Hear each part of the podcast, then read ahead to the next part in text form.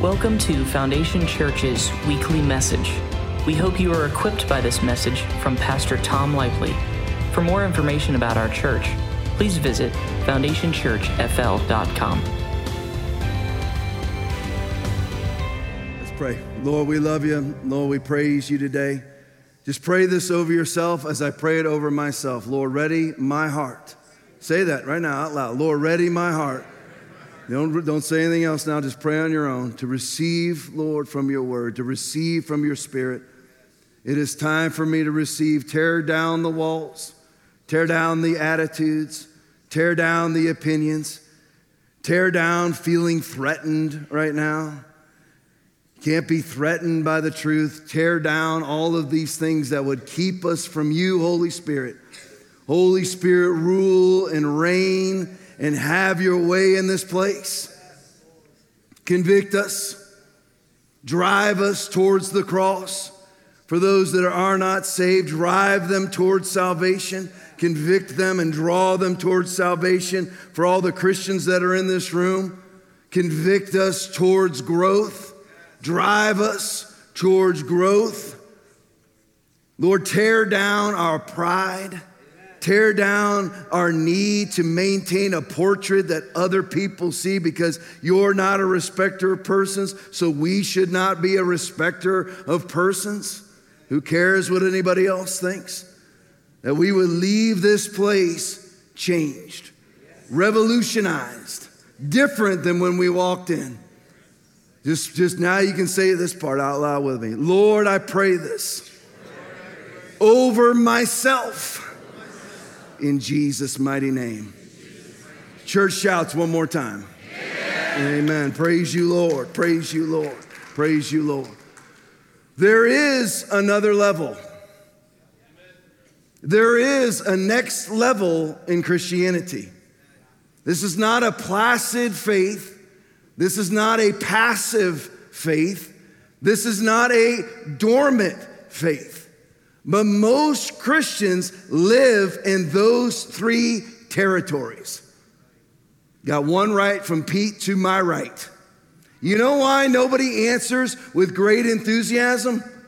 Because most people are dormant and passive in their faith. Where do you get this from, Tom? Because you know what I, what I was told is that you know what you get saved and you just kind of hang on towards heaven and you try to find peace. That is not the case. I'm going to tell you today that what this faith is about is about power.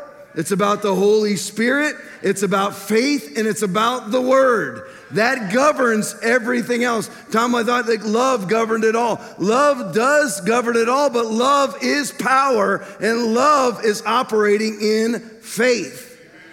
A lot of times, you know what, you know what love is? Oftentimes, it's a default measure by Christians to not be powerful or operate in the word. Love is a default measure to excuse our lack of production, our lack of fruit. Prayer is oftentimes a substitute for taking action. Prayer is often a substitute for not saying the things that need and must be said. Well, I just pray, Lord, that you'd prepare their heart. They already did. Now you need to go tell them. Amen? There's another level that all of us, and it's not, it's what I'm talking about this morning, is not just a level, there's a next level for you and I to get to. The steps of a good man are ordered by the Lord, not suggested. Ordered. Most every single person in here, and that includes me, is strong held right at this very moment. If you don't know how you are strong held, believe me, the people in your life know. Go ask them. If you listen, and if you won't ask them, ask the Holy Ghost, He will tell you. But most Christians don't want to look at And here's the thing we, even in this church, people get acclimated to a baseball bat every Sunday. Here it comes.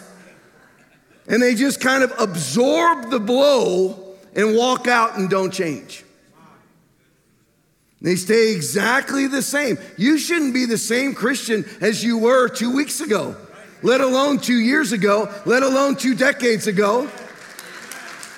should be very different than you are now. How do you know if you're different? I haven't got to the message yet. How do you know if you're different? What you're producing. And only, only in the American church, really, only in the evangelical church are accounts accepted that gain no interest. Only in the American church. The rest of us, if our investments weren't making money, we'd find another investment guy or gal. But in the church, with, well, you know, I feel like I'm growing on the inside. No, there'd have to be fruit or you're not.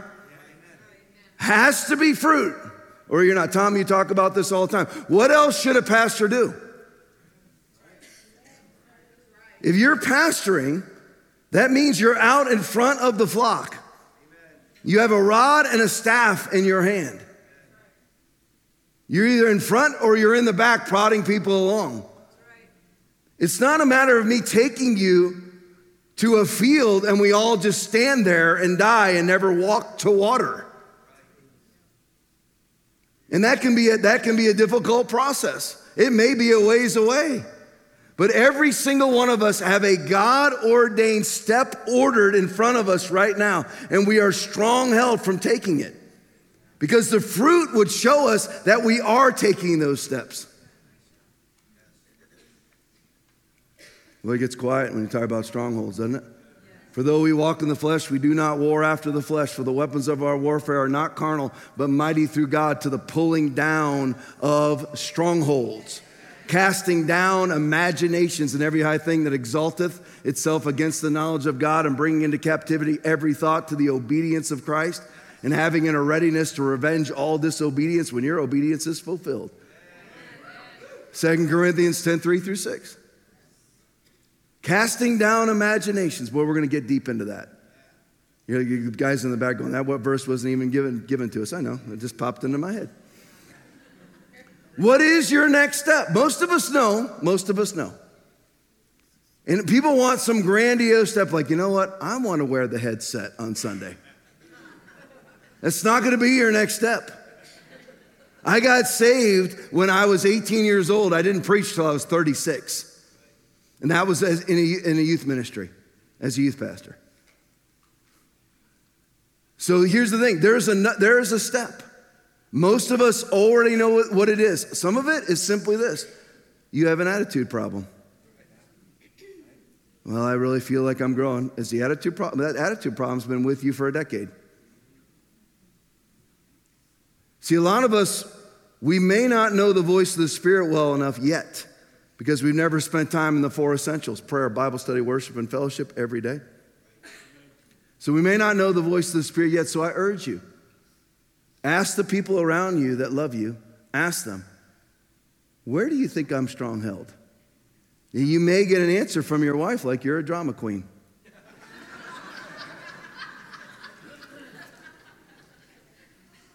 you might get that. And it's holding you back. Matthew chapter 5, verse 6. Now, this is not a placid faith. This is not a dormant faith. This is not a non aggressive faith. Blessed are those who hunger and thirst to be right. Blessed are those who hunger and thirst after righteousness, for they shall be filled. Does that sound like a non aggressive, passive faith? To hunger and thirst for after something? To hunger and thirst after being correct? Everybody, see, everything today is accommodation and tolerance. Well, we know that you know you're trying. That's not anywhere in the Bible. You're supposed to hunger and thirst after being correct. Look on, let's look on 1 Corinthians 9 24 and 25. God's not about competition. Really?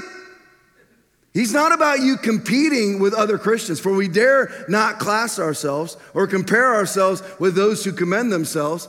But they, measuring themselves by themselves and comparing themselves among themselves, are not wise. 2 Corinthians 10 12. So not, it's not a matter of me trying to measure up against another Christian. It's me measuring up to the Word of God, competing against my own carnal nature. It's competitive. There's things that are on the line. Striving for a crown. 1 Corinthians 9 24 and 25. Do you not know that those who run in a race all run, all run, but one receives the prize? Run in such a way that you may obtain it. Hmm. That sounds competitive to me. It sounds like there's a prize for us to win. And that you have to run to do it. How many, how many Christians get that preached to them? Well, don't do life alone. You're loved in this place. Enough with the love. We get it.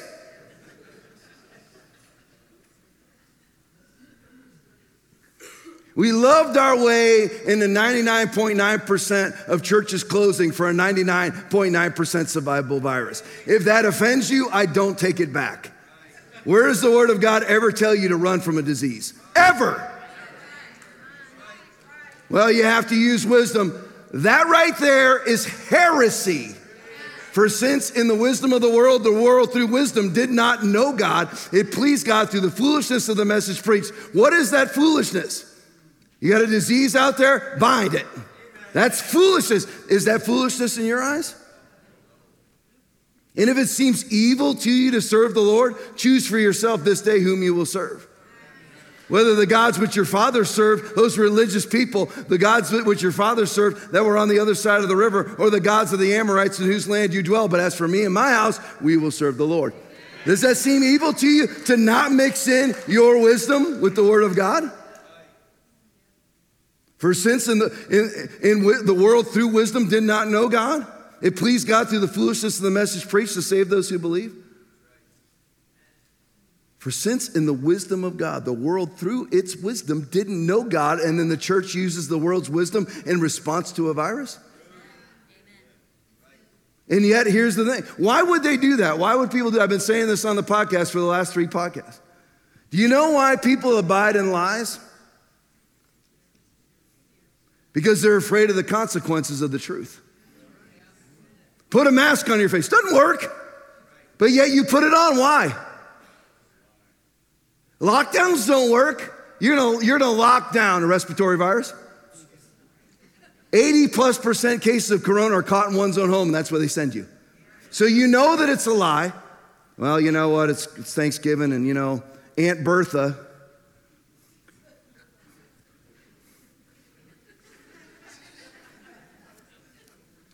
She's in the danger zone. So we're all gonna put our masks on. Masks for what? Doesn't stop nothing. It's impossible.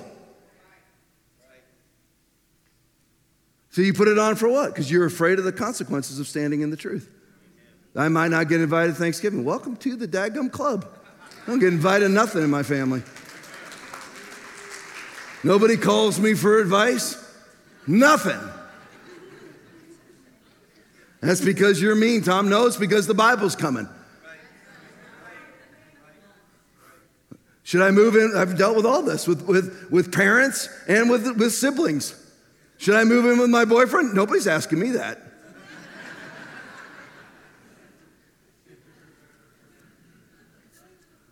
No, because you're going to burn in hell for all of eternity.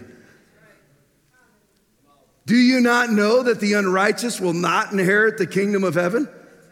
Do not be deceived. Neither fornicators, nor idolaters, nor adulterers nor homosexuals, nor sodomites, nor thieves, nor covetous, nor drunkards, nor revilers, nor extortioners shall inherit the kingdom of God. 1 Corinthians 6, 9, and 10. Nobody preaches it. Why? Because there's consequences to that truth. People can leave. The fornicators are going to leave your church. No, they can have an opportunity to repent. That's your job. It's not to keep them in the building preachers and pastors and everybody else in this room, your job is to preach the word, not, not count the cost. Preach it.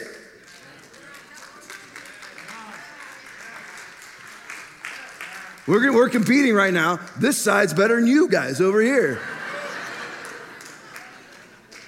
You guys look like you just received some sort of enema and are waiting for the results.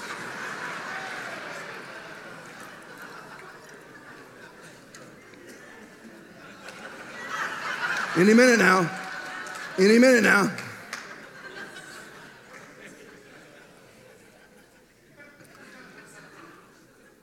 Don't be nervous, it's all Bible. I'm not giving you anything but Bible. You're not getting anything but the Word and the Spirit, that's it. You're not getting anything but faith and power, that's it. Remember those two words, faith and power. Faith is what? What's faith? Faith is the Word. Faith comes by hearing, hearing by the word of God. Your faith should be the word, and the word should be your faith. Period. Don't add to it, don't subtract from it. Book of Revelation, book of Deuteronomy. You do not add to it, you do not take from it. Period. That's faith. What's power? I know you're afraid to answer now. I don't blame you. I wouldn't answer a daggum thing ever in this church, not one thing. I just sit there and smile, raise my hands. What's power? Power is the Holy Ghost.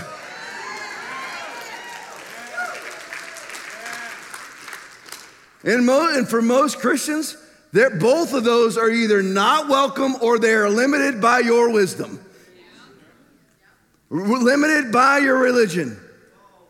There should be no limits to the Word, there are three that bear witness in heaven the Father, the Word, and the Holy Spirit, and these three are one. There should be no limits. The reason why is you are the reason why you limit them is because you are scared of the consequences of standing in them. Blessed are you when people, blessed are you when people insult you, persecute you, and falsely say all kinds of evil against you because of me. Rejoice and be glad because great is your reward in heaven. For in the same way, they persecuted the prophets who, who were before you. You are the salt of the earth. But if the salt loses its season, it is then good for nothing but to be thrown out and trampled underfoot by men. You are the light of the world. A city that is set on a hill cannot be hidden, nor do they light a lamp and put it under a basket, but on a lampstand. Speak it. Don't worry about it. It's Matthew 5 11 through 14. There, there's no weighing things out. You are a vessel of the living God. Speak in truth and speak in power. You're like, there's just too many consequences. From who? For do I now persuade men or God, or do I seek to please men? For if I still please men, I would not be a bondservant of Christ. As we said before, so say I now again if any man preach any other gospel unto you than that you have received, let him be accursed. Galatians 1 9 and 10. Bless you. 1 Corinthians 9 26 and 27. It's not a placid faith, it's not a passive faith, it is not a dormant faith. Therefore, I do not run like a man running aimlessly. I do not fight like a man beating the air. No, I beat my body and make it my slave so that after I have preached to others, I myself will not be disqualified for the prize. You're either winning or you're losing right now. I love you enough to tell you that. Most pastors are afraid to tell you because they're afraid you'll leave. People leave here all the time. You're like, this, you just don't care, Tom, because you're hard hearted. I care about every one of them that leave. You know why? Because they're going to go to a church that doesn't preach the gospel because 99.9%, the same as the survival rate for COVID, don't preach the gospel. They preach their version of it at a church, church growth 101. Don't say this, don't say that. Don't worship too long, but don't worship too short.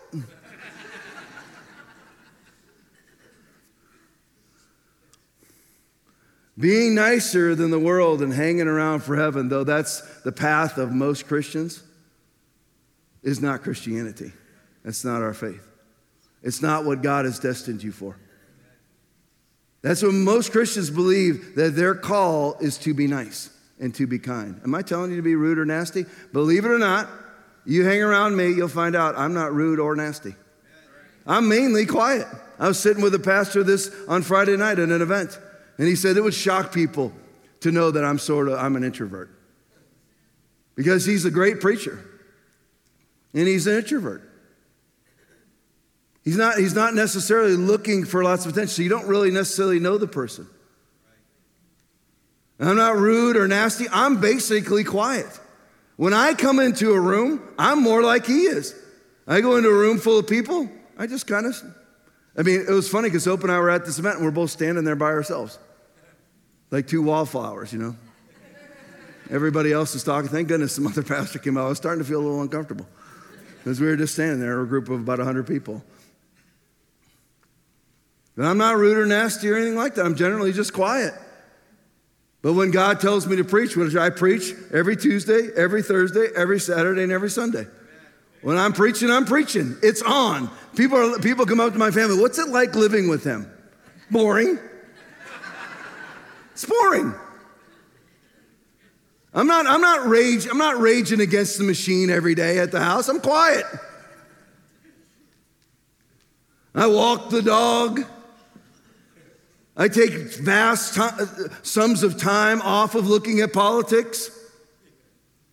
I study the word, I memorize the word, I spend time in prayer.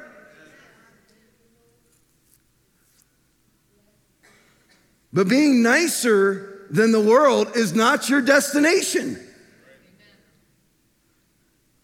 Should, should we be kinder than the world? Yeah, we should be kinder, but that's not all there is. Where's the power? Where's the faith? It's an aspect of Christianity, but it's become the totality of most Christians' lives. Well, I'm nicer than I used to be. I'm not the drug addict I used to be. That's it? That's your testimony? 37 years ago, you're an alcoholic and now you're not, and that's still your testimony? Well, where, where's the sight being given to the blind? Why are you not rich? Oh, Tom, oh, there it is. We knew it was coming. And see, right then and there, you shut things off. And that's a stronghold in your life. Many people, they can't, ha- they cannot hold on to church. They will find their way out. And I want you to think of it when it comes to, when it comes to church. Every time you leave a church, that God, listen, first of all, did God tell you to go there? Then it's God that has to excuse you, not a family meeting. No, we've all decided together that we're going to go. I remember a woman that used to attend this church years ago, and I brought in a guest speaker as a favor to some people that I know. And I actually called the guest speaker and I told him, here's your parameters.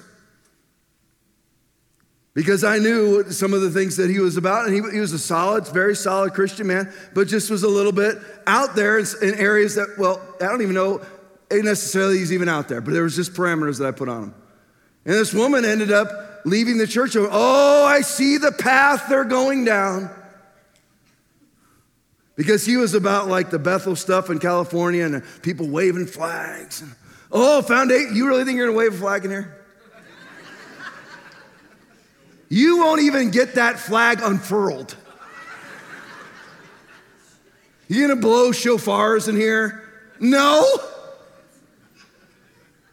And she, oh, they're going down, because that's the kind of stuff that, that's what I mean by the weird. He was just out there a little bit. Great preacher, though. And oh, I see the path they're going. So she left for that reason. Did we ever go down that path? No. Did she ever repent? No. So she's not, it's had nothing to do with the church. It had to do with her own personal strongholds. And every time you leave a church that God has called you to, it's like restarting your, your retirement. I've known cops for years. Obviously, they go from one cop shop to the next. And they end up 30 years into a law enforcement career with no retirement. Because, oh, I hate this about this agency. Oh, I hate this about, well, of course you're going to hate things about the agency. It's people. And cops are the worst. Seriously. I'm one for 25 years. I love cops. I love them. But you couldn't pay me to teach a class to cops. See, right now, I'm, listen, I'm a decent public speaker. I'm telling you right now, you couldn't pay me to teach a class to cops. We used to sit there in training. All cops do is mock everything. They live in a very septic world. But that woman, did she ever repent? No. Because it had nothing to do with that speaker. It had, her, it had to do with her. Here's the thing if you are in the church, that's your opportunity for ministry. And you're not going anywhere until you grow up in that church. You can bounce as much as you want. I'll tell you about the horizontal and the vertical. Christians spend their whole life bouncing around horizontally, thinking thinking they're growing vertically. They're not. They're just moving horizontally. Well, I'm really growing. How are you growing? Where? Well, I got offended and moved. Yeah, yeah, you you moved all right, but it's a lateral move. You're actually going laterally and you're going backwards at the same time. You're certainly not going vertically. You're not getting closer to God, being offended all the time and finding your way out. You've been doing that for years. Where's all the fruit that shows that you're right? See how quiet it is? Now you guys are doing better than you guys. Might as well make it competitive. That's what I'm preaching about. It's not a hold on for heaven faith. You should have a romantic, exciting, groundbreaking, ground gaining life. I don't care how old you are, there's no retirement. Moses was 120 years old when he died, yet his eyes were not weak nor his strength gone. Why do you even consider yourself old if you're 70? Why? Because you believe anti biblical thoughts. My spirit will not, will not strive for man forever, for he is indeed flesh, yet his day shall be 120 years. Oh, that's the Old Testament. No, that's the Abrahamic covenant. Genesis chapter 6, verse 3. You ever wonder why? You're like, Tom, you always beat this horse. Yeah, I don't want you to die. I love you. I don't want you to die. I don't want you to think you're old because you're 77. You're not. You got, listen, if you're 77, you've got 43 years to go. Serious? I'm not joking. I'm not joking. I'm serious. The average age of death in America went down one year, it's now 77. The average age of death of COVID, 79. Fact. Well, close your church. Why? Everybody COVID kills is going to be dead anyway, because they believe the AMA instead of the Bible inside the church. I'm not kidding, that's what you should be. You ever wonder why it is in America? We, in America, allegedly, the front runner of technology, the front runner of Western civilization, that everybody drops dead in their 70s here and over in Japan, they got people walking to work at 114 out there riding their bikes. And we think about the difference 77 to 114. What's that? 23 years. So 37 year difference. 37 years because you believe lies. Close your church, lie, mask, lie. And they're coming again. That's why I continue to preach about it. They just tried it again with monkeypox. And listen, here's the thing the CDC put out that you need to wear a mask. They're trying it. They float them out. It's like little, little test, little test currents. Let's put out this little test, see if they'll buy into it. Again. Monkeypox is not an airborne virus, dum dum. So why would you put a mask on? Not that masks block airborne viruses anyway. First time in history we've ever tried it. They don't do anything. Monkeypox is spread mainly by sexual contact between homosexuals. Fact. Oh, church, put a mask back on. Okay. Look in the eye and go, no. Well, my city council will come and close my church down. Let them try. Did you ever notice how it never happened? Stealing this from Jonathan Shuttlesworth. You ever notice how it never happened in the US? All those threats, nothing, not even in New York City. Nothing. You stand up and you have the fear of God as your anointing, they'll back off.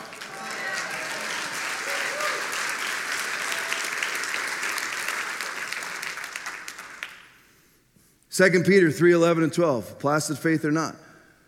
Therefore, since all these things will be dissolved, what manner of persons ought you to be in holy conduct and godliness, looking for and hastening, looking for and hastening the coming of the day of God? Is that placid? You're supposed to be trying to hasten the coming of the Lord. That doesn't, I've never heard that before. That's because you don't read the Bible. Your faith is somebody's convoluted version of love. Love that's not biblical. You want to love somebody, live like Jesus did. How did he love people? Uh, show, show me the kind words. Come on. Meet me at the door. Show me the kind words. I've read it. You better listen, I've got a lot of it memorized, so here's the thing you better be armed. Show me the kind words. Measured by today's kindness. Kindness today is enabling, kindness back then was truth. He made a whip of cords and drove them all out of the temple. What would happen if you did that today? That wouldn't be considered to be loving. I've told you this before. I remember a former worship leader came up to me after I preached right out of that, John chapter 2, verse 15. When he had made a whip of cords, he drove, drove them all out of the temple. So Jesus sat outside of a temple himself and wove a whip. You know what? Uh, do you know the time and dedication that that takes?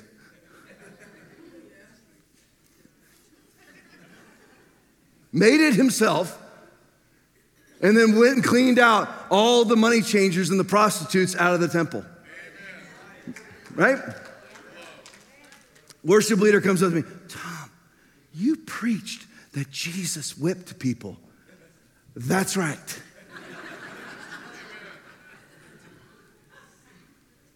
because the word of God violated his faith.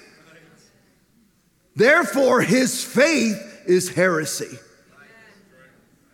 If your love trumps the word of God, if you don't go to the homosexual, to the liar, to the fornicator, to the luster, to anybody, you don't tell them, you know what? If you don't repent, you're going to die and go straight to hell.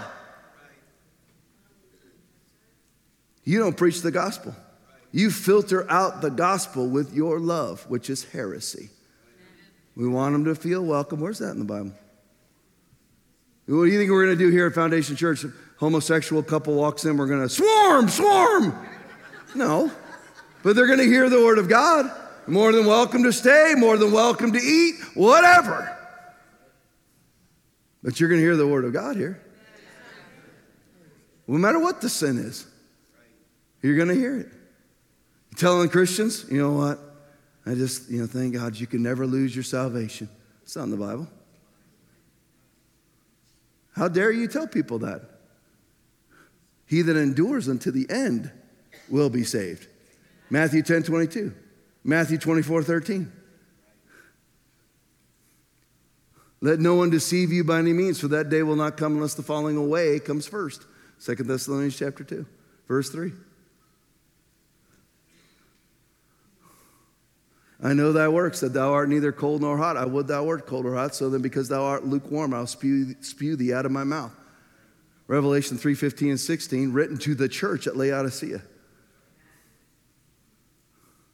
If anyone does not remain in me, he is like a branch that is thrown away and withers. Such branches are picked up, thrown into the fire, and burned.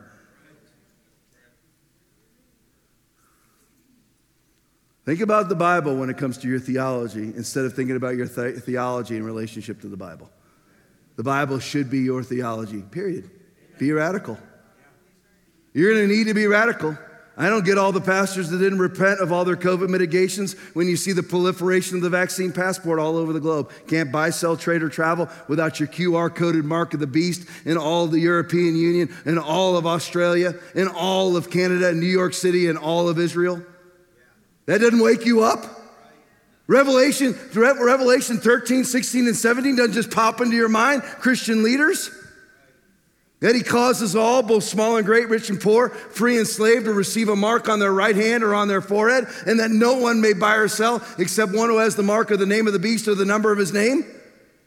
And the next verse tells you how to think. Here is wisdom. Let him who has understanding calculate, understand the number of the beast, for it is the number of a man, and his number is 666. How does that not wake you up to say those vaunted three words? I was wrong.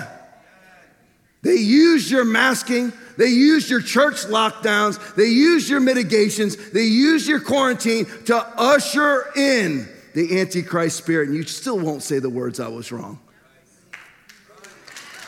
Why?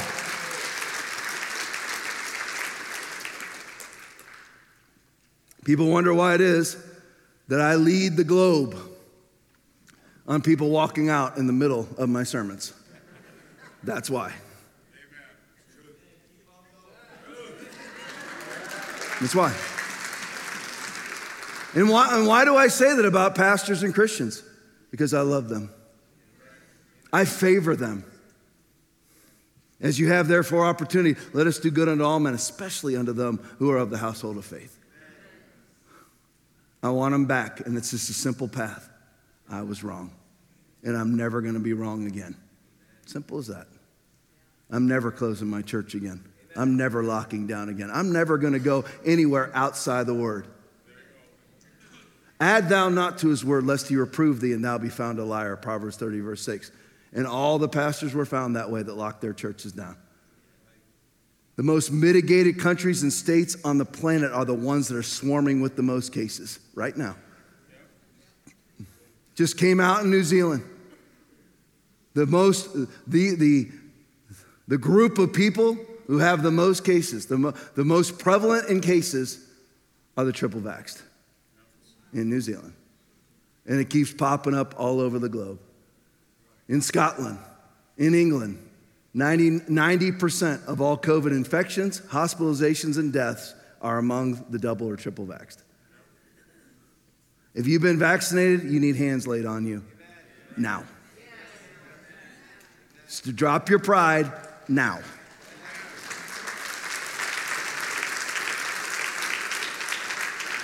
Philippians 3 7 and 3 8, but whatever was to my profit, and it's not a placid faith. Paul could have sat there. Paul, Paul could have done sort of, a, of a, a religious merge. Well, I've accepted Jesus, but I'm holding on to my religion. No, he said, but whatever was to my profit, he had everything to lose. Pastors, will you take your church? Man, put, go, to, go to Vegas, put those dice in your hand. Mm, on the Word of God? I will. I will. That's what matters most to me, is not the acclaim of people or being successful. What matters to me is, am I preaching the gospel?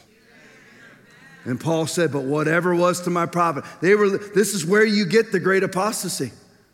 This is where you get in the book of Hebrews, chapter 6, 1 through 8, the great apostasy. It was because back then in Jerusalem, everything was tied to the temple groceries, water, everything.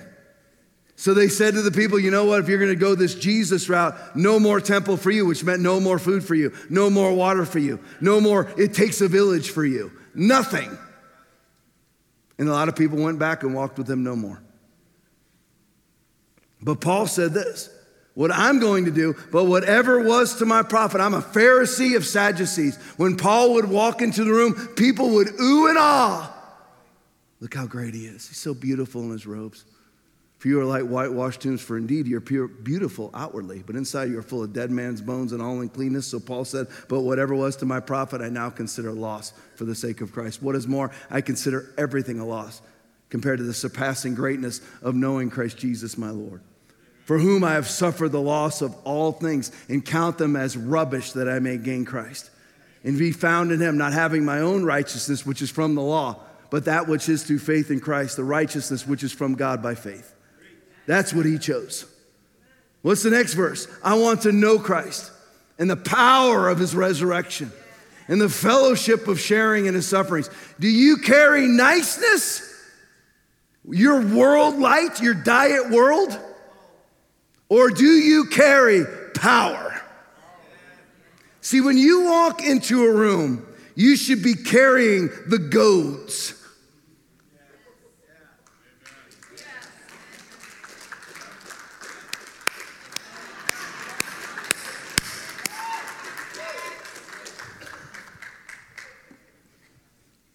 A lot of people are afraid of it. They don't want, they don't want to rock the boat.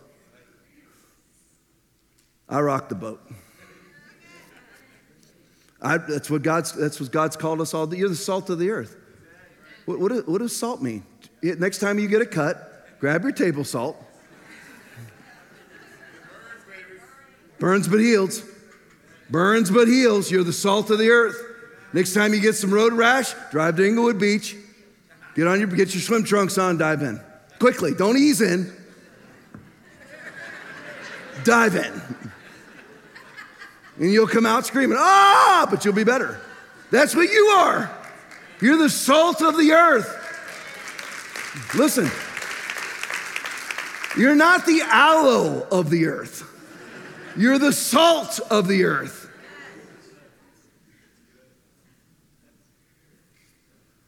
Do you carry power? Or do people, oh, he sure is a nice guy? Is that what they say about you as a Christian, as a pastor, as a leader, whatever you are? Well, he certainly is sweet. No, they should be, you know what? That guy goads me. That woman goads me. What do most people do with the goads? Kick against them, just like Paul. By the time that Paul was met by Jesus on the Damascus Road, Jesus asked him, why do you kick against the goads? That meant he'd been goaded long before that. When he was overseeing the stoning of Stephen, he was being goaded by the Holy Ghost. What does goad mean? It's like a prong. It's actually in the old, in, in, in earlier transitions, I mean, translations like the King James called the pricks. I call it the sand spur. Everybody in Florida knows what that is. That's an introduction. That's an orientation for Florida along with fire ants. You'll find them one way or the other. When you step on a sand spur, it goads you the opposite direction. Ha, ha, ha, ha, ha. Yeah.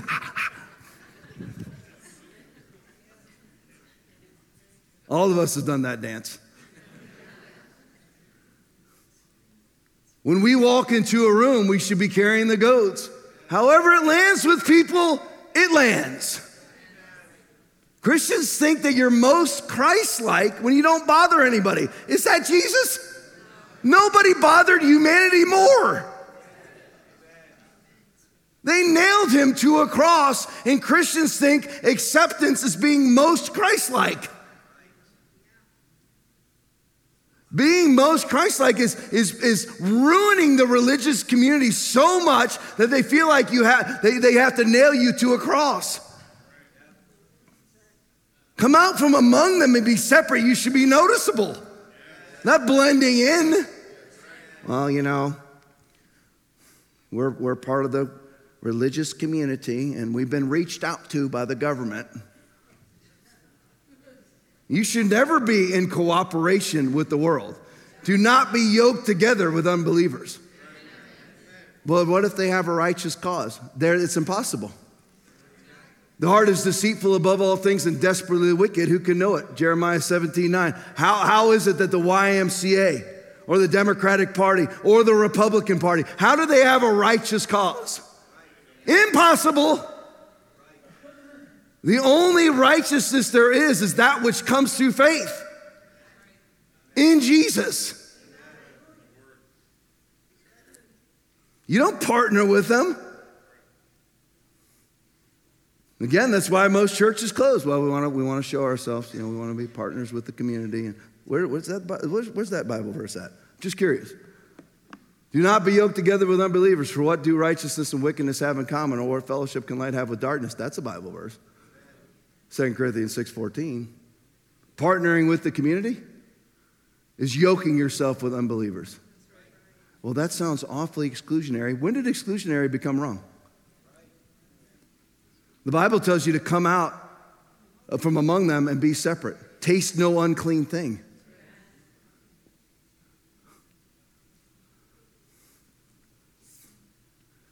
We're privileged people. I don't care what skin color you are. Don't yoke yourself with those who are unprivileged. Well, you're just acting like you're better than anybody. Yeah, I was made better. Certainly not myself, but I was made better. Uh, uh, who else is a, a shining city on a hill? You and me. Jesus said that he was, in John chapter 8, transferred it to us through the power of the Holy Ghost. I want to know Christ, back to Philippians 3 10 and 11. I want to know Christ, and I want to be sweet and kind. No. If you live in the power of his resurrection, you are sweet and kind. What would you rather have? Somebody come up to you and say, you know, we're just, we love you. We're with you all the way. You know, we know that you're riddled with cancer. We're with you. You know, what do you need? Or would you rather have the person come up to you and melt the tumors? Which one would you want? I want the guy or I want the gal that melts the tumors, even if they have a lousy bedside manner. I tell people all the time, I'm not a super nice person. I'm not. I've tried to be, it's not going to happen. But if you want somebody who's going to tell you the truth, I'm going to tell you the truth. If you want somebody who cares about your well being, I care about your well being. There's a lot of cops, you know, when I was a cop, cop for 25 years, 1992 to 2017, 25 years in a day, I was a cop right here, Sarasota County. There's lots of cops who were sweeter than me, but why was it that I was on the side of the road fixing flat tires when they drove by? The mean guy stopped. I may not have sat there and said, Oh, you know what? I'm here to fix your flat tire. Tell me your life story.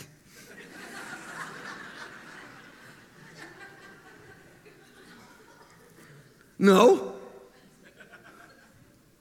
I got out of the police car. Hey, how's it going? Flat tire. Okay, where's your where's your spare? And a lot of times, people, oh, I, I I don't know. How do you not know? and I didn't even say that. Give me your owner's manual. Side of I 75. Whoosh, whoosh, whoosh, whoosh, whoosh, whoosh, whoosh. Why was it, why was it that me that was handing people money all the time? And you know how many times that I stopped people run out of gas? I'm like, first of all, how do you run out of gas? But that's beside the point. I mean, it's got a gauge right there. See that E? Stay away from that area. Didn't say that either. He ran out of gas. Do you have any money? Uh, no. Do you have a gas can? No. So I would go to the store, buy them a gas can, fill it up, come back, gas their car up. I don't know how many times I did that. The mean guy. Because what I'm more committed to is loving people than being nice. People will nice you straight to hell. A lot of pastors, they, have, they don't know it, but they've trans, trans, transitioned themselves into being ministers of darkness. For Satan himself transforms himself into an angel of light. Therefore, it is no great thing if his ministers also transform themselves into ministers of righteousness, whose end will be according to their works. You don't preach the word, you're a minister of darkness. If you, if you I'm talking about Christians or pastors, if you don't minister the word and you're filtering it through your love meter, your love filter, understand that that's heresy. You preach the word instantly. Everybody ever read the Bible? Preach the word instantly, instantly, in season, out of season, reprove, rebuke, exhort with all long suffering and doctrine. Now, popular or not, in season or out of season means popular or not, you preach it. I want to know Christ and the power of his resurrection, the fellowship of sharing in his sufferings, becoming like him in his death, and so somehow to attain to the resurrection from the dead. See, what's funny is, and this is why a lot of Christians lose their kids, the world offers ambition and the church doesn't. There's nothing to shoot for inside the church. We're just going to come Sunday after Sunday and listen to the chubby guy scream at me. The chubby guy is trying to goad you forward. I'm giving you ambition, not selfish ambition. I'm giving you spiritual ambition. There are goals, there are next levels to attain. Don't even think about next levels, think about next level today. What is God? What is my next step? But the church is founded on unbiblical values. So there is no ambition. Don't you know that those who run in a race all run, run in such a way that you may obtain the prize? And the church tells you there's nothing, well, we don't want to be competitive here. What are you, the YMCA with participation trophies?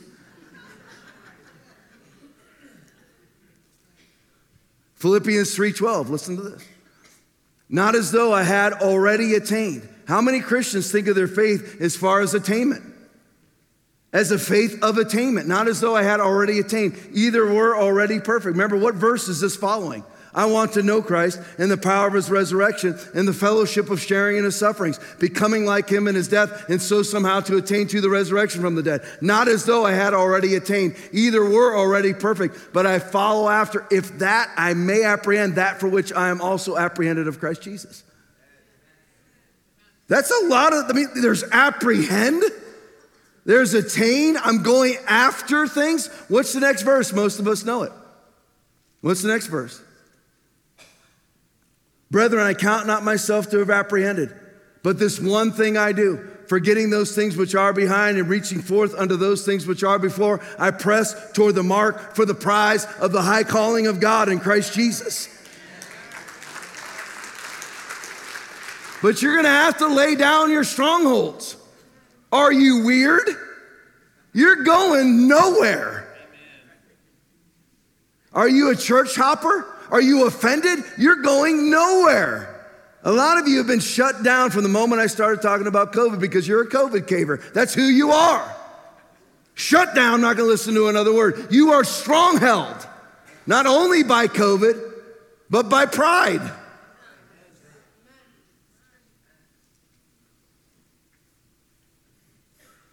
It's just if you live inside of the church, like I have, you get to see people's strongholds all the time.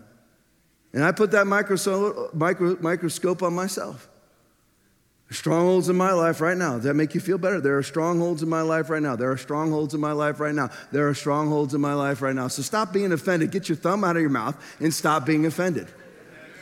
I'm looking at some of the sour puss faces out here right now. You don't think I look at you, but I do. Would you get like a Sour Patch kid to the 10th degree?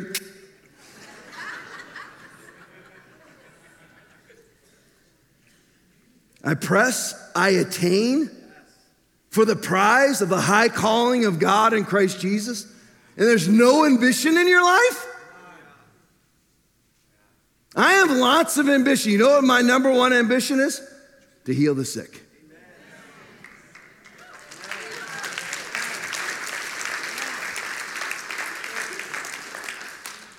People probably thought it was politics. It's not. Politics is a mean to an end.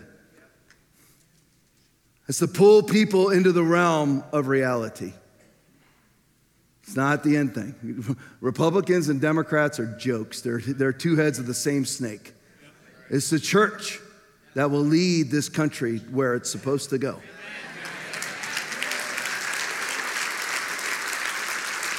The Republicans are not a shining city on a hill. Yes, I agree with them more. Why? Why do I agree with the Republicans more? Tom, how, how, why, why do you say this from the pulpit? You're not allowed to mix politics with the pulpit. No P and P, no PP. Who told you that? Find it. Meet me at, find it. It's not in there. I'll say whatever I want. Oh, you're to lose your 501c3 status. I don't care. You really don't care? No, don't care. Go ahead, send them. There's probably some spy in here anyway. Go send them to me. I don't care. Send the IRS. I don't care. It's not going to stop me. You can't stop God with the government. You can't stop God.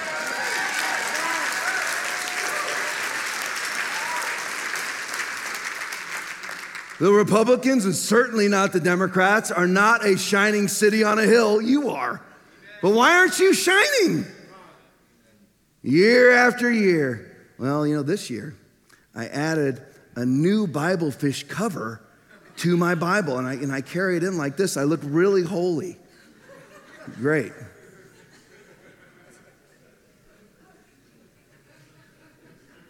I, have learned to talk in a more monotone voice now so that I appear to be intellectual and spiritual amongst the people. You know, you look like a, you look like a numbnut idiot.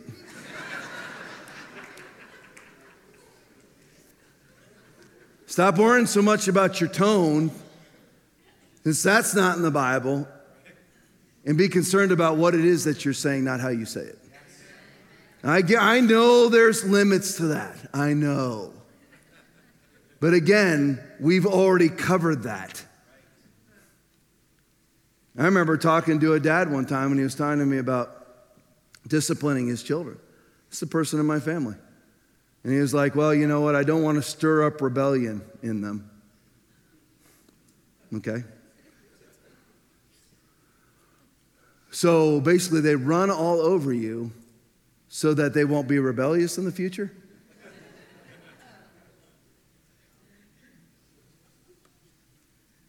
No, you apply the word and watch what happens. Because what you're doing is sowing into rebellion because you're rebelling against the word.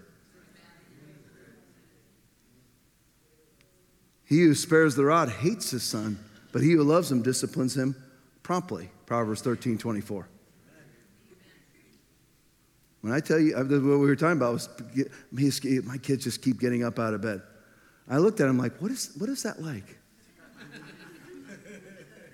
What, what is that like to be sitting out there watching TV and have your four year old get up five, six times in the middle of the night? You went to bed at, at seven or eight and they're up at one? And how is it that they're not crying?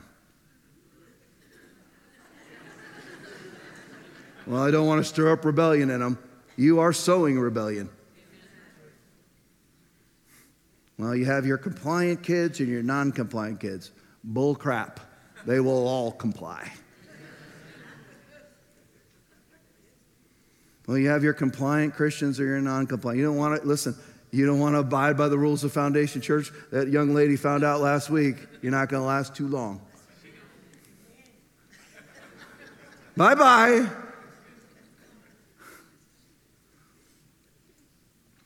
Does any of this sound like a placid faith, a passive faith?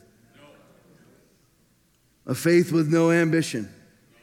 A sit around and be nice and wait for heaven faith?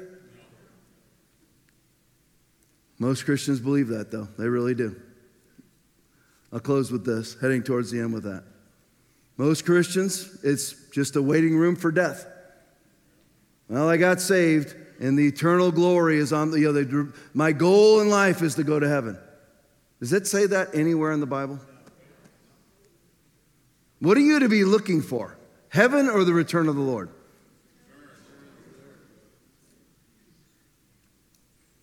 A faith of victimhood? Well, I really have no control over my situations. How many of you believe that?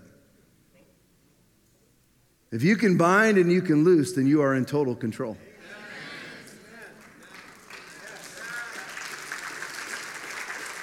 Does that mean there won't be opposition? Of course, there's going to be opposition. If you're standing in the Word of God, you're now noticeable to the devil. There's going to be opposition coming your way. I've never experienced true opposition until our church grew. You, you want to? You want to have no opposition, no demonic opposition, no demonic attacks? Stay small exactly as the devil wants you the rest of your life. And I'm not just talking about as a church, I'm talking about as a singular believer. Stay small, stay unnoticeable. Well, you know, we're just, we're, we're good Christian people. No, you're religious. You might as well go to the Catholic Church. Uh, again, I'll say whatever I want. That offends you? Do you remember what Jesus said in John chapter 6, 53 through 67? This is the, the, the apostles said to him, This is a hard saying. Who can understand it? Many of his disciples went back and walked with him no more. Why? All over a teaching. Followed him miracle after miracle after miracle, the loaves and the fishes and the walking on the water, and nothing. Out of being, out of being, here's the thing: if you're offended, what you should do is what? 2 Timothy chapter 2, verse 15. Study to show thyself approved unto God, a workman that needeth not to be ashamed, rightly dividing the word of truth. Go home and pull out all these verses and see if you're offended after that. But most Christians will choose to be offended instead of studying to see if they even should be. Why? Because that's what they've done their entire life. Get offended and laterally move. Get offended and horizontally move, and never, ever, ever going after the Spirit of God in a vertical move. You're going to have to do things that are uncomfortable. You're going to have to break through emotional barriers, drama barriers, wrong theological slash religious barriers. You're gonna have to break through patterns of behavior in your life that you have held on to for years. I didn't get to any of this today. It's 1201 and I need to be heading towards the end. But since church doesn't start till really 1005, we're not at two hours yet.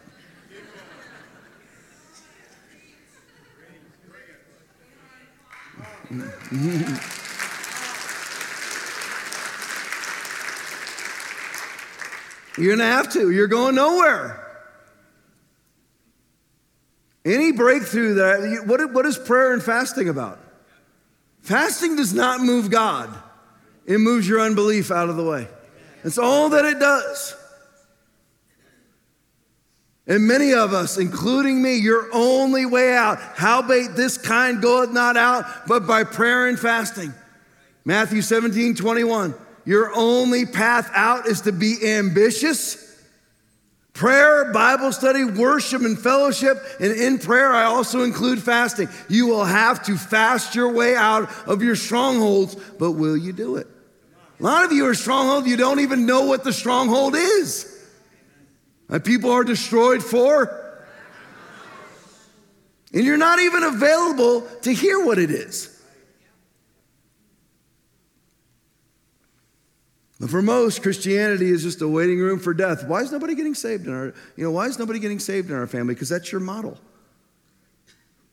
Everybody's dying around you, everybody's depressed around you, and you do nothing. You don't have any goat, you're not carrying goads.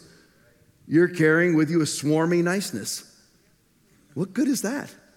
Certainly isn't Christ like, not with Jesus. Jesus isn't walking around, hey all, how y'all doing? You know, it's so good to see you today. Praise God. Glory to God. Hallelujah.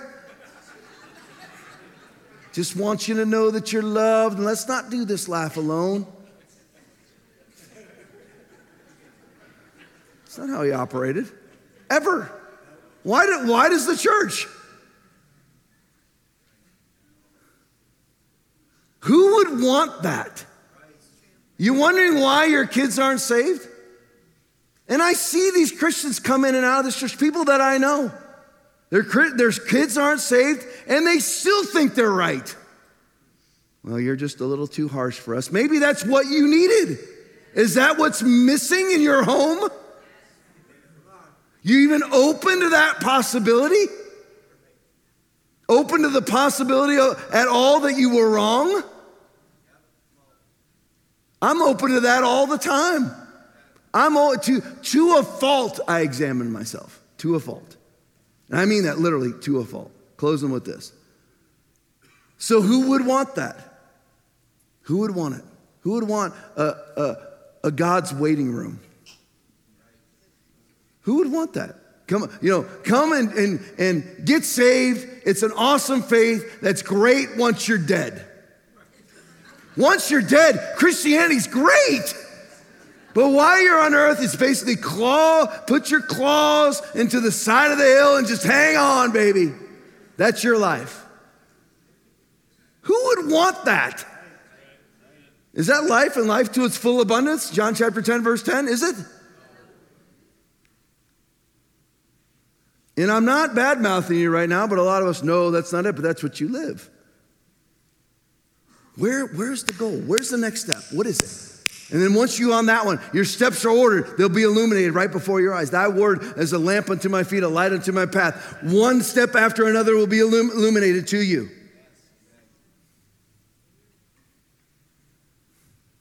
Your first step very well, could, very well could be, you know what? Improve your facial expressions. I mean, you're 64, and he's told you that for the last 34 years and you've never taken that step and you're always wondering, why is it that I never got a ministry going? You never took step one. Do you know the correction that God has brought to my life? It hurts. You know how many times basically God has told me that I'm stupid?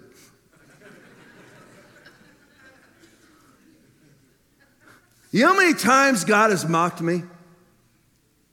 You're like, oh, what do you hear the voice of God? Absolutely, you don't. Those who are led by the Spirit of God are sons of God. You don't hear the voice of God? That's why everybody closed, can't hear the voice of God. too busy with their religion, too busy being nice, too busy trumping the Bible with their loving kindness. I've told you this a couple times, but I struggle with temper tantrums. Way better now. Percentages are way lower than they used to be. However, especially if my computer isn't working, I struggle. And I remember throwing many conniptions. And I go, you know, throw a couple things around the garage, storm out into the neighborhood. And I'm walking. And God starts telling me, now what are you going to do? I don't know.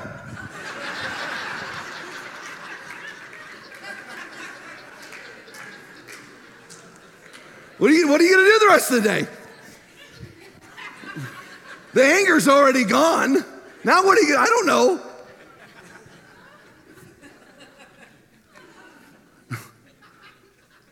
I remember close to 20 years ago, my wife and I would sign we got our, we got our mortgage, and we, we found out that it was off or we couldn't afford it or there was something up with it. I can't remember what it was. And this was a glorious moment in my life. My mother in law's in here too, Norma. And they were there because they came over to give us advice. Norma and Jim came over. And they gave us advice. I mean, we were in trouble. I mean, we couldn't afford it. And I remember I just got flaming mad, not at them, but I stormed out of the house, got in my car, probably a police car, drove off, started writing people tickets. Oh, yeah? No, just kidding.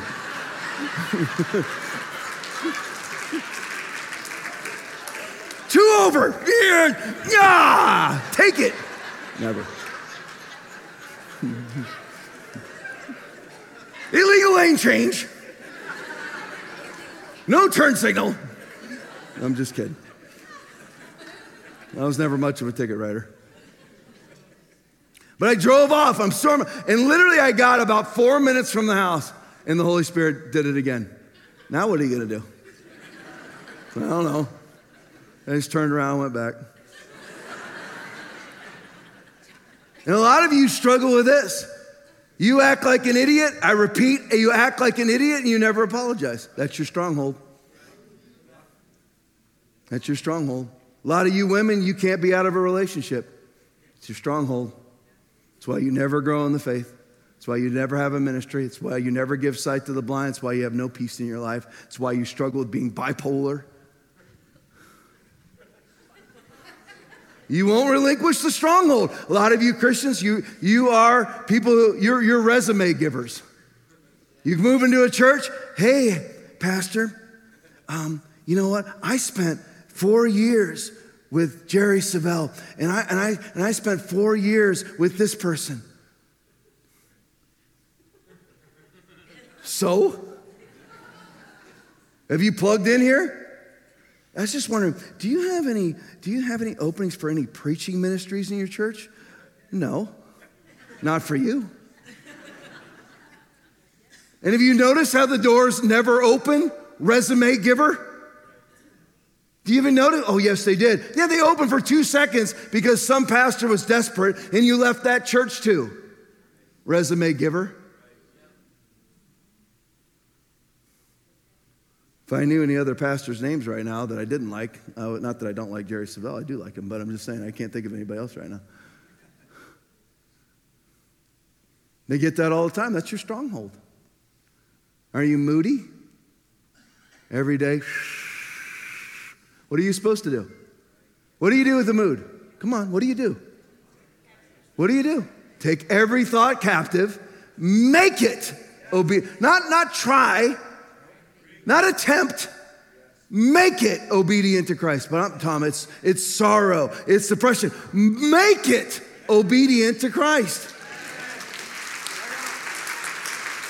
Oh, woe is me. I carry a large and heavy burden. All the days of the afflicted are evil, but he that is of a merry heart hath a continual feast. Oh, I'm so afflicted. No, you know what? You're not afflicted. That's Proverbs 15 15. You are actually evil. Yeah. Bipolar, depression, anxiety, evil. It's true. I've had anxiety attacks. I know what, I, listen, I know. You know how I got anxiety attacks? You know how? Be not deceived. God is not mocked. Whatever a man sows, that shall he also reap. I behaved like that. I behaved in obsessive compulsive behaviors, and you're going to give yourself anxiety attacks. What do you do? Reverse it. Take every thought captive, make it obedient to Christ. That's what you do. And it's going to take some time. People are, well, I tried it, it didn't work. Now, you spent four decades sowing into whatever is wrong in your life, and you give God four minutes. God will be way faster than, than, than what your efforts were to make the calamity happen. God will be faster as long as you're dedicated. But He's not going to reverse it in two seconds. People always want, oh, here I am, it's 12 12, crud. See, people always want, they want to come forward, which we're going to do in just a second. So I believe in it, but they want to come forward and be instantly delivered. You talk to Rodney Howard-Browne, and people always get laid out with him, right? He will tell you that's simply a launching point. You're now need, you're now going to have to do the four essentials, even though he doesn't use that vernacular. Prayer, Bible study, worship, and fellowship. You're going to have to do it. Or that will be the end game for you. I was laid out as a great spiritual moment, and what do most Christians do with that? Build a monument to it and burn incense to it. I, I get that all the time. Yeah, I was back. We were part of this ministry back in, you know, 1997. Man, it was great. Spirit of God was moving. So from 97 until 2022, you have nothing that compares to that. You're nothing more than a Catholic burying statues in your backyard.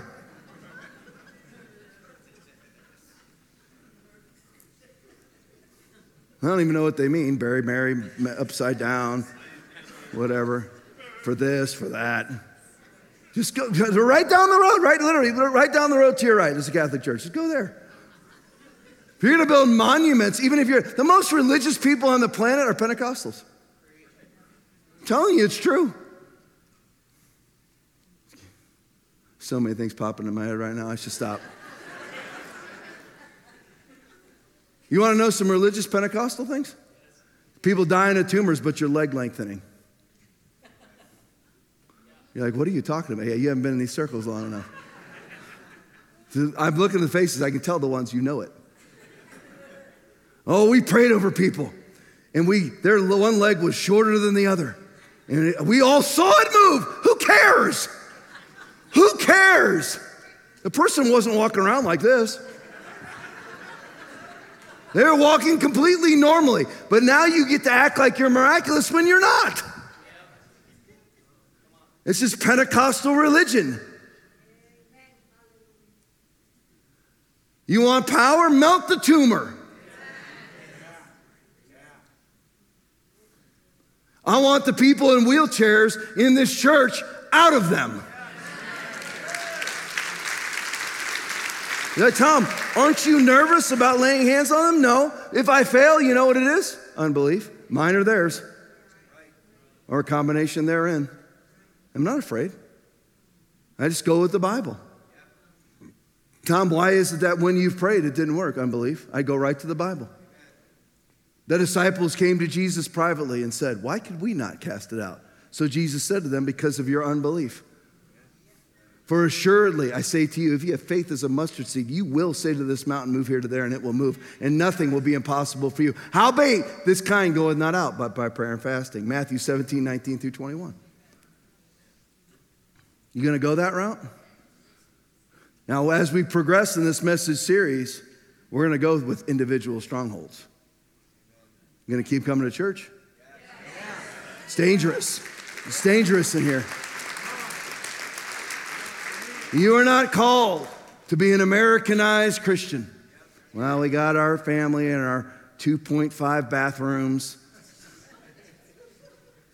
Being blessed by God. We're praying now. We got the college fund going. We're praying that junior gets into the University of Florida. I've heard that minutia, that vomit my entire life. What about all the people dying and going to hell around you? What about Sarasota Memorial Hospital being full of people right now? They are full of people in the, in the ICU have had heart attacks, probably from the vaccines. What are you going to do, Christian? I'm going to tell you what we're going to do right now. Worship team, make your way. I'm giving to you, I'm letting you think. Not too long, but I'm letting you think. You always know that I'm about to pray when I bust out one of these. So that you don't get dragon breath all over you when I'm praying over you. Tyrannosaurus Rex breath. You're like, Tom, you just, you're not serious about anything. No, I'm what I am is I don't, I, I don't sit here and live with ominous music on in the back of my, in the back of my head. Joy, the joy of the Lord is your strength. You don't have to be serious and then pray. You just stand in faith. You be laughing while you're praying. If you need to be delivered today, I don't care what it is anxiety, depression, bipolar. Tom, you mock those things. Yep. You know why I mock them? I mock them in the presence of God because they can't stand. They cannot stand. If you've been vaccinated, you need that vaccine out of your body. Tom, I get tired of the politics. Really? Is it really political? Is it political to say the number one cause of death in the black community is abortion? Is that political? And I get called a white supremacist and I don't want anybody to die? I get called a racist and all I want is for both white, black, Hispanic, and any uh, Asian, any other babies. I don't want them, any of them aborted to the tune of 41.2 million babies per year. And you talk about COVID. You close your church for COVID? That's 200 million babies in the last five years. And we're talking about COVID? 200 million, and that's the reported ones.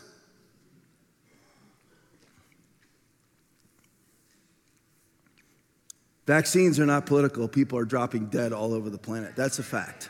You want to know? Listen, you're like, well, that's not what CNN tells me.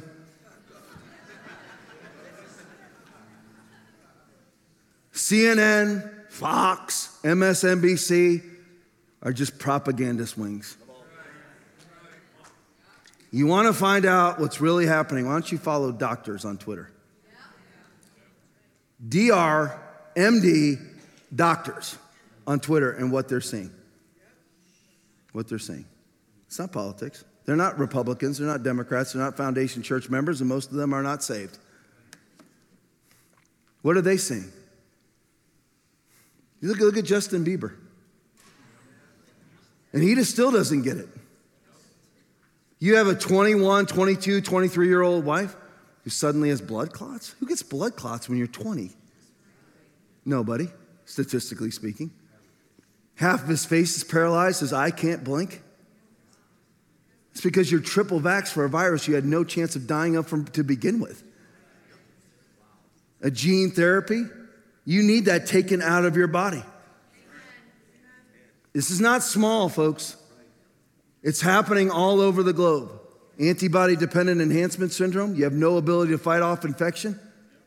You have no ability to, ability to fight off even a common cold. It's happening all over. Follow the MDs. Don't listen to me. Go ahead, cut me off. Go ahead, harden your heart. But go on Twitter, pick 40 physicians and read them every day.